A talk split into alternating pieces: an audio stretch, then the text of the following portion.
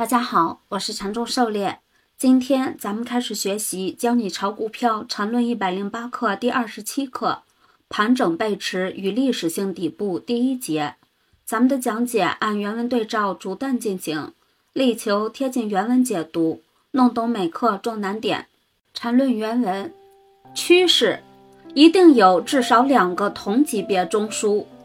对于背驰来说，肯定不会发生在第一个中枢之后，肯定是至少是第二个中枢之后。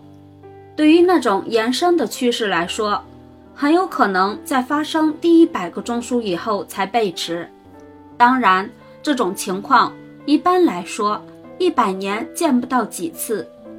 第二个中枢后就产生背驰的情况，一般占了绝大多数的情况，特别在日线以上的级别，这种就几乎达到百分之九十以上。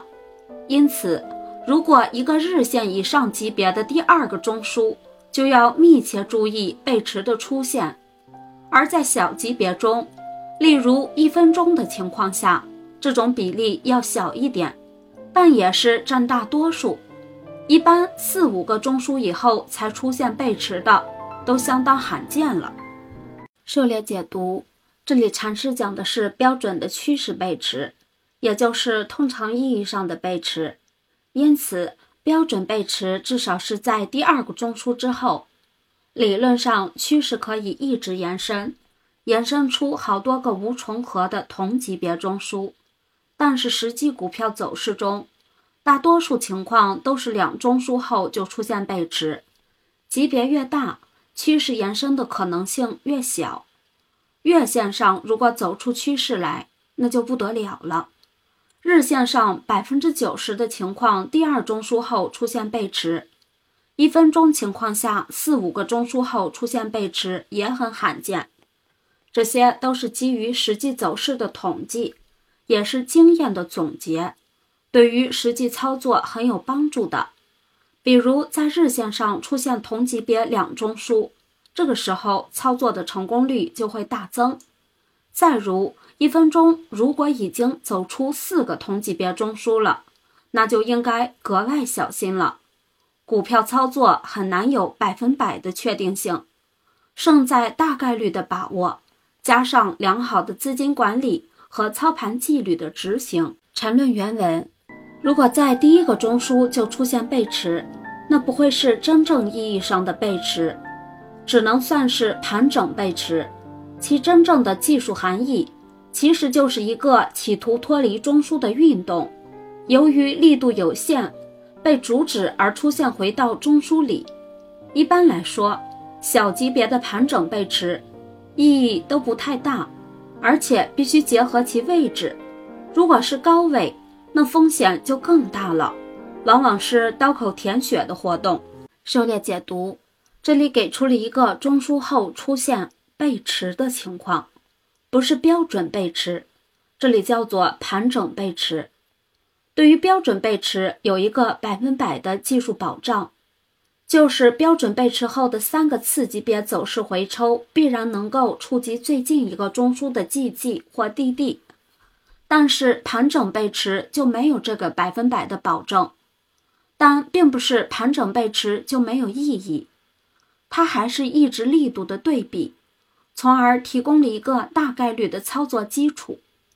标准背驰可以有百分百的保证，那么盘整背驰可能有百分之七十的概率上的保证，那么这也是一个大概率的事情，也是一个很好的操作介入点。即便标准背驰，也不能保证百分百的出现反转走势，但是大部分的反转都是用标准背驰引发的，这也是一个大概率的东西。由大概率的节点切入，然后再根据走势的发展来进行进退的把握。在后面课程中，禅师会给出标准背驰后的走势分类，依此分类来进行操作。盘整背驰没有百分百的把握，但是结合其所处的位置，可以增加其确定性的概率。就和第三类买点一样，第一个中枢后的第三类买点成功率就很高。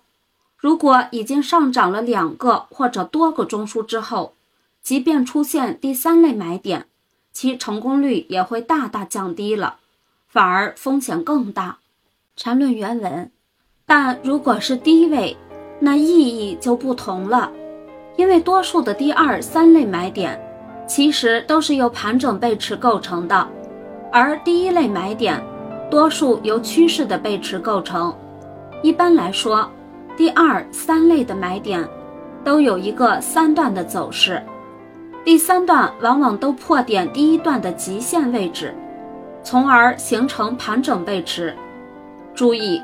这里是把第一三段看成两个走势类型之间的比较，这和趋势背驰里的情况有点不同。这两个走势类型是否一定是趋势，都问题不大。两个盘整在盘整背驰中也是可以比较力度的。这里先补充一个定义，就是在某级别的某类型走势，如果构成背驰或盘整背驰。就把这段走势类型称为某级别的背驰段。热烈解读，在前面课程中讲过，第二、三类买点都是由次级别第一类买点构成。禅师这里讲明了，第一类买点多数由趋势背驰构成，而多数第二、三类买点由盘整背驰构成。注意，这里禅师讲的是多数情况。这里禅师讲了三段走势，第一段和第三段的对比。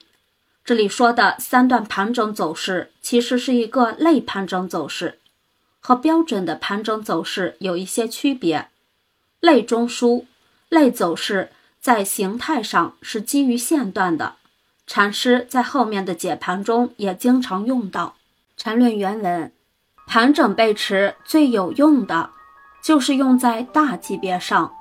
特别是至少周线级别以上的这种盘整背驰所发现的，往往就是历史性的大底部，配合 MACD 这种背驰是很容易判断的。